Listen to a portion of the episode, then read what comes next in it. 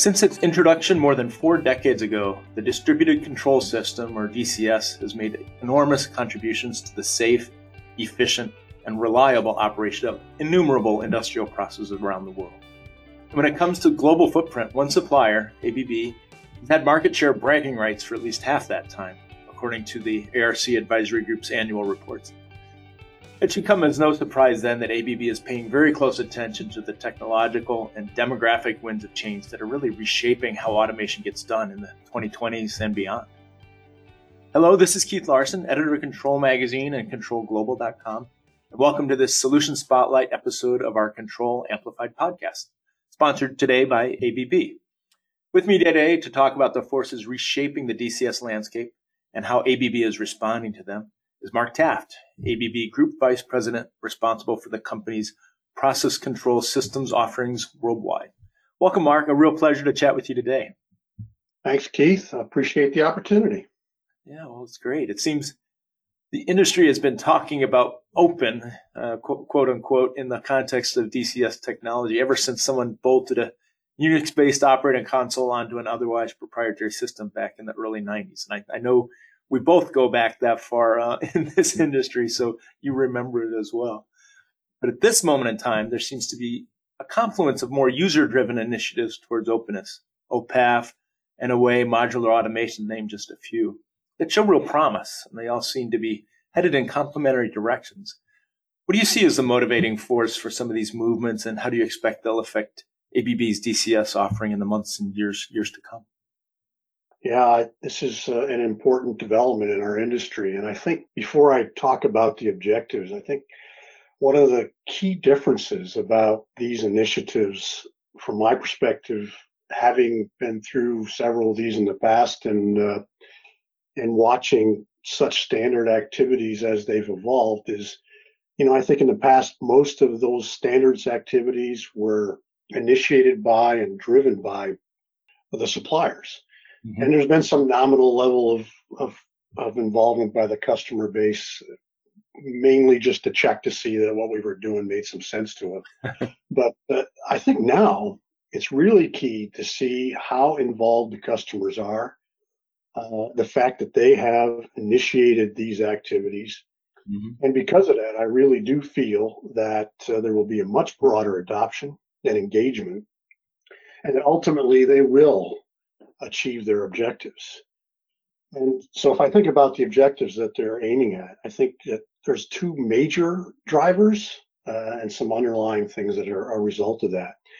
Certainly, one of the drivers is that some of the customers have been frustrated by the fact that uh, their lifecycle costs of supporting their, their automation assets are higher mm-hmm. than they'd like them to be. And in addition to that, that with their with their current control system infrastructure, the cost and agility for innovation is is uh, not where they'd like it to be. Sure. So underneath all of that, I think customers, there's no doubt about it, there have been some customers who become frustrated about the fact that when they purchase a DCS, that the costs to maintain that DCS over time are are dictated by the supplier, mm-hmm. and uh, they feel like they're locked in. Mm-hmm. And as I said earlier, in addition to that, partly due to this this relationship with a single supplier, they feel that the cost and effort to innovate or to add new functionality or to enhance the functionality of their automation has been too high and has taken too long for them to mm-hmm. to implement. I think the third factor is that, um, that our customers businesses have changed and their strategies have changed over the last 20 years. And the result of that is that they've overhauled the portfolio of products that they want to take to market. Mm-hmm. And that's led to some divestments and some acquisitions. Mm-hmm. so we have a number of companies who, for years and years and years, focused on one or two suppliers for their automation. And now they're faced with a portfolio of mm-hmm. very diverse automation technologies, and this is putting stress, especially on their central support organizations. And I think finally, uh, the customers are looking for a more simplified engineering and commissioning paradigm than what they've been faced with in the past. Mm-hmm. Uh, many of them are finding themselves having to be more agile in reconfiguring their manufacturing processes to to deploy new product variants. Mm-hmm. And in addition to that, uh, there are customers building plants in parts of the world that just don't have automation expertise available. Mm-hmm. And so they need a system that automates the uh, commissioning of those systems and is not so reliant on having expertise uh, on the ground to uh, to do that. So I think those are the objectives. Now, how does that affect ABB? You know, I think ABB for the last 30 plus years has has invested a lot in ensuring that our existing customers can deploy new technology in an evolutionary manner and to do so in a way that allows them to continue to utilize the the application intellectual investment that they've made and carry that forward through each technology change. Mm-hmm. And uh, but there's no doubt that the the standards that are evolving are going to shape our future offering, and we are certainly committed to ensure that uh, our next generation technologies are consistent and support uh, the requirements for those standards, but we want to do it in a way that allows our existing customers to continue to carry forward their intellectual investments in the future. Yeah, that make, makes a lot of sense. Um, obviously, the standards are important, but are there underlying digital technologies and and some you know some of this uh, IT OT convergence that play a role in making that sort of openness and and evolution uh, more more practical reality than it maybe it was in the past? Yeah, I, I, I certainly think there are, and uh, perhaps the, to me at least, one of the the foundational ones is how OPC UA has evolved mm-hmm. and the companion specifications that are being developed that go along with that. And if you look at, uh, for instance, OPAF, they they certainly have made that a foundational technology that they're asking uh, suppliers to embrace, and it does provide a number of functionalities that are really going to be required to meet the objectives that they have. It's it's platform independent and internet ready. And I think maybe most importantly, it has a very comprehensive information model. Mm-hmm. And that's going to be important to be able to integrate uh, products from different suppliers and make sure that they're going to play well together and be able to exchange information in a way that is not engineering intensive to to implement. And I think the, the final thing, and also very important, is that the cybersecurity is built into the standard and it is absolutely necessary, of course, for any new technology that we introduce into the market. Uh, sort of along the same lines is the development of, of APL and the, the PADIM information model that's that's coming along with it. Mm-hmm. Uh, this is going to be important to allow customers to access information directly from field level devices mm-hmm. and not have to route everything through a process controller as we, we have in the past. Sure. And it's a key uh, objective that many customers have.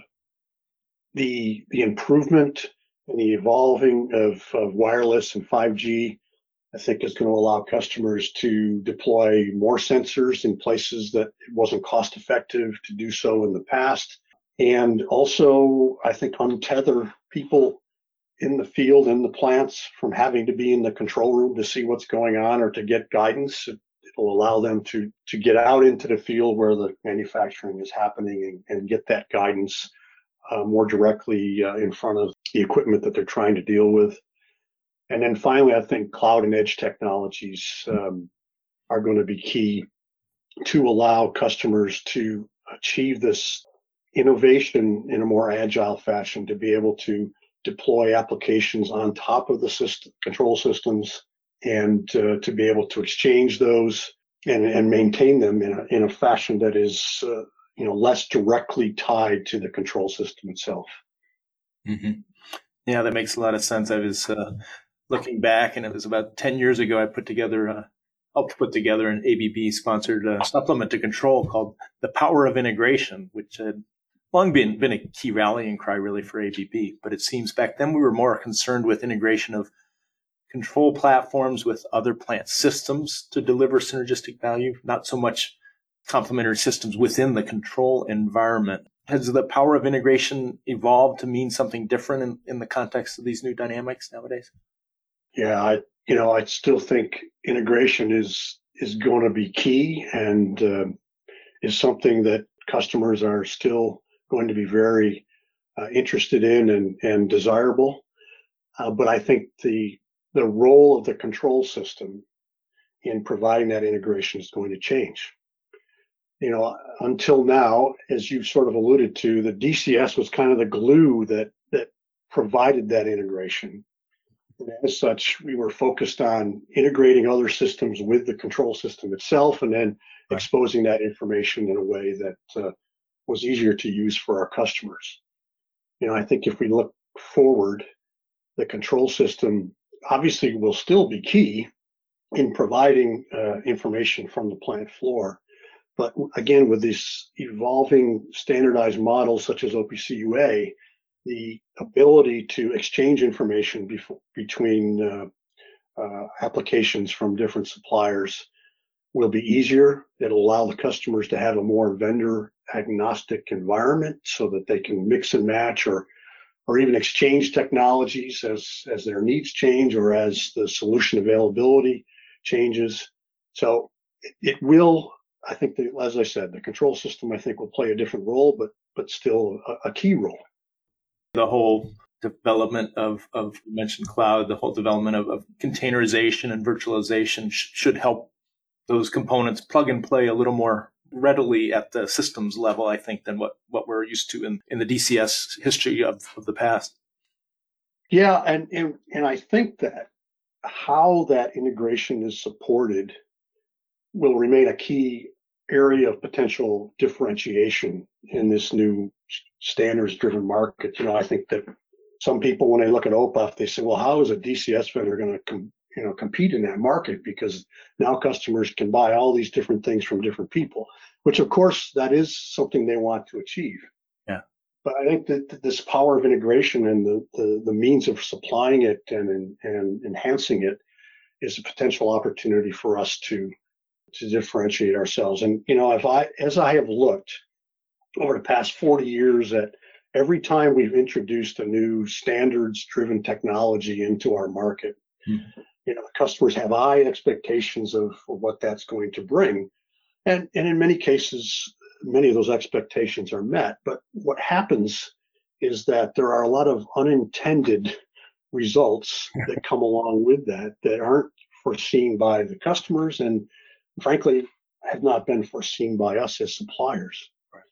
And I think that uh, what's going to be key now in this new brave new world is for us as suppliers to anticipate where those gaps might be mm-hmm. and to ensure that as we roll products out, we fill those gaps and ensure that the customers meet their objectives, but also don't give things up as a result of, of this change. Yeah, that makes sense. Another undeniable trend affecting the process industries is a, is a demographic shift from the generations that created and optimized the original DCS to digital natives unfamiliar with the, I'll say, old technology that we sometimes find so, so comforting.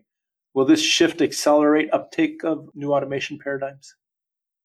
Yeah, I mean, there's no doubt in my mind that that will be the case. Mm-hmm. You know, as I mentioned earlier, we've we've made it easy for our customers and and not very disruptive for our customers to move forward in technologies and carry forward the things that they've known and loved and and you know, of course, as you know, we have customers that have been uh, involved with our systems for 20 or 30 years. Right. And I think one of the results of that is is that it has put up a, a bit of a barrier for the introduction of, of new technologies and certainly anything that's disruptive. Mm-hmm. And uh, you know what I'm seeing already, as I have traveled around while I still could travel around, and visit customers was that this transition that we've been talking about for, for years, as we anticipated that, uh, the, well, frankly, my generation is starting to retire right. and we have a new generation coming in, that, that transformation has begun. And as we get this new generation of management and engineers, and, and operators entering the workforce, they are not as influenced by the way things have been done for the last 20 years. Right. And back to the contrary, I think they want to see something more modern uh, that looks more like the technology that they've grown up with. And as a result of that, I think they're going to be much more willing to try new ways to tackle their, their automation and optimization uh, challenges. Mm-hmm. You know, I think the other demographic uh, result of this shift is, of course, and again, another thing that we've been talking about for years is the experience of these people who have been in these plants for 20, 30 years is going to go away. And now we have to provide a platform, an automation platform that doesn't assume that the operator or the engineer has 20 years of experience with uh, with this this plant or with this this application and need to provide an environment where we can incorporate new technologies to provide a more innovative and guided assistance to the people that are utilizing these systems so that you're not as reliant on them having this experience. Yeah, I would imagine uh, that the COVID pandemic has also accelerated acceptance of some of those remote access solutions where you're bringing in uh, remote uh, subject matter experts, either from ABB or elsewhere, to to, to assist, as, as well as other types of um, artificial intelligence or you know prompted prompted sort of uh, aids for for folks working in the trenches. Have you seen that really affect uh, your business as well and your customers' business? Yeah, uh, for sure. I mean, I you know before the pandemic, there was certainly a lot of discussion about what could be done remotely uh, with customers. And I would say some customers in some segments were actually making progress there. I mean, the re- renewables market is one area that, that I think had made a lot of progress in that regard. But suddenly, you know, we were all faced, and certainly our customers were faced with how do I minimize the number of people on the ground yeah. in this plant to keep it running and of course keep it running in an optimal fashion but without having people on the ground and so all of a sudden, things that were unheard of mm-hmm. were being done. And I think a lot of customers were surprised at how successful they were at being able to make that transformation. Yeah. And so I think that uh, they were making use of, of course, of technology that was already available that they didn't really make use of before. And of course, that's putting more demands on us as well. Uh, but it's, it's clear to me that when this pandemic finally passes, um, these new paradigms in terms of, of how their work processes are put together and how they provide uh, insight and support to the, the people on the ground running the plant, uh, whether it be for maintenance or engineering or production or whatever it might be. These work practices are going to stay in place and will be the new foundation that they work on to provide even higher levels of, of uh, remote access in the future. Yeah, that makes sense well, once we do lick this this COVID pandemic thing, waiting in the wings has been the perhaps even more urgent issue of, of, of climate change and industrial sustainability overall. But what what what increased role can can automation platforms play in helping society make strides towards a more decarbonized industry, for example, as well as other aspects of sustainability? Yeah, well, I think uh, there's a couple of aspects here. The first one, of course, is as a product supplier. ABB has put a keen focus on supporting a, a low carbon society and has actually set a target to be uh, completely carbon neutral in our operations by 2030. And uh, that means that we need to be able to deliver products that are more energy efficient in their design and in, are incorporating sustainable materials uh, to help uh, meet that objective. And of course, we'll focus on providing uh, products that have lower cooling requirements and lower power consumption and and the use of recyclable materials not only in our products but of course in the packaging that we use to, to ship them around the world mm-hmm. and, and and i think the other piece of this is to reduce the amount of hardware that is actually required to to run a system by taking advantage of virtualization and technology advances in that area so as a product supplier, I think that's that's where where we play. But probably the bigger impact is that ABB has also set a target to support our customers to reduce their uh, CO2 emissions by at least 100 megatons by 2030. Mm. I'm told that's equivalent to about 30 million combustion vehicles. So it's a big it's a big number. Yeah. And automation, as it as it has been in the past, will continue to be in the future a key facilitator for that by helping our customers optimize their plants. I think the focus on uh, energy consumption will increase. You know, I think I think the focus on energy consumption in the past in manufacturing has been to reduce the cost of energy. And in a country like the US where the energy costs are low, yeah. the you know the objective wasn't that that big, but now with these these carbon footprint objectives, that that that puts a whole new emphasis on that area. Mm-hmm. And of course, enhancing and optimizing production to eliminate uh, waste and rework by by actually utilizing some of the technologies we've had available that people really haven't yeah. deployed in an earnest fashion like state-based control and just just making sure the control loops are performing mm-hmm. are things that we can do to help uh, in that regard yeah i, I was reading the other day um, some estimates from uh, that, that said that industry could get half halfway to our um, Paris Climate Treaty desires and obligations just by using technology we already have, but applying it to industry to to become more efficient. It's not not as sexy as as solar farms and, and other things like that, but but when you look at how much we could do um, when we, we apply the tools for optimization and efficiency that we've already developed as an automation industry, there's there's plenty of work to be done even without uh, getting too exotic in terms of new technology. So exactly, exactly. From a from a higher view, maybe um, you know, given all these trends, what will the DCS of the future, if we even call it a DCS, what will the DCS of the future look like compared to the traditional DCS we, we've been using for the past 30 years? Can you just paint us a little bit of a picture of how it might look in the years to come?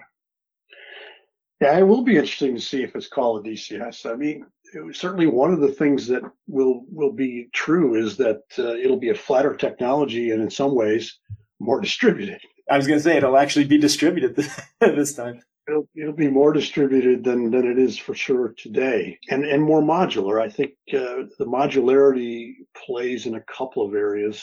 One is, I think, from an engineering standpoint, there is there's a real push from customers now to raise the level of engineering uh, above IEC 61131, where people are still down there programming in that in that level to provide this integration and this uh, to facilitate an easier way of, of, of reuse. I see us raising the, the, the, the engineering to a more modular level. Mm-hmm. And then the, the software components or the even the product components that make up a system, I think will also be more modular. And that's what's going to help with the the agile innovation. It'll make it easier to add uh, new functions and technologies, uh, to upgrade those technologies, and to deploy what we call extended automation components mm-hmm. in a way that doesn't affect the entire system. I mean, there are times with various systems that are on the market today. If I want to change one thing, I got to upgrade everything. And with that, of course, comes cost and uh, and risk. And so we need to be able to have modular components that can be upgraded separately and still play together with the rest of uh, the application. Um, I think that uh, this desire to be able to develop applications in a way that is completely divorced from how they'll be deployed in, the hardware in the future is a trend that uh, will be realized uh, obviously, cybersecurity uh, out of the box, built into the components rather than layered on top, will be key. And yeah, automating as much as possible the engineering and commissioning activities is another thing that I see us putting a lot more focus on. And again, you don't won't need to have the same innate deep knowledge of how the system works in order to uh, to deploy it and support it in the field. And then finally, I, I, think it's also very critical, and of course, this has always been something that's important to ABB. I think my friends from ARC estimated that there's something like 130,000 automation systems installed out there. And I think this this industry has a tendency to think about deploying new technology as it applies to a greenfield facility. And when you think in those terms and don't consider the 130,000 automation systems out there, you might make decisions that make it difficult to to evolve those systems to the future. And and from our perspective, that's going to be absolutely critical for us to again help our customers make that that jump forward to the new technologies, but to retain the intellectual investments they've made to get them where they are today. Mm-hmm. So really look at ways to bring some of these technologies to bear in, in brownfield situations when you may need to do some some upgrades to the systems or whatever without without tearing everything out. Um, exactly. we know we're very uh, reluctant to, to do that sort of thing with with instruments and such that are already working. But how do you work these new technologies into a into an already operating plant without undue downtime? That that'll be a challenge, but interesting to look forward to. Yeah.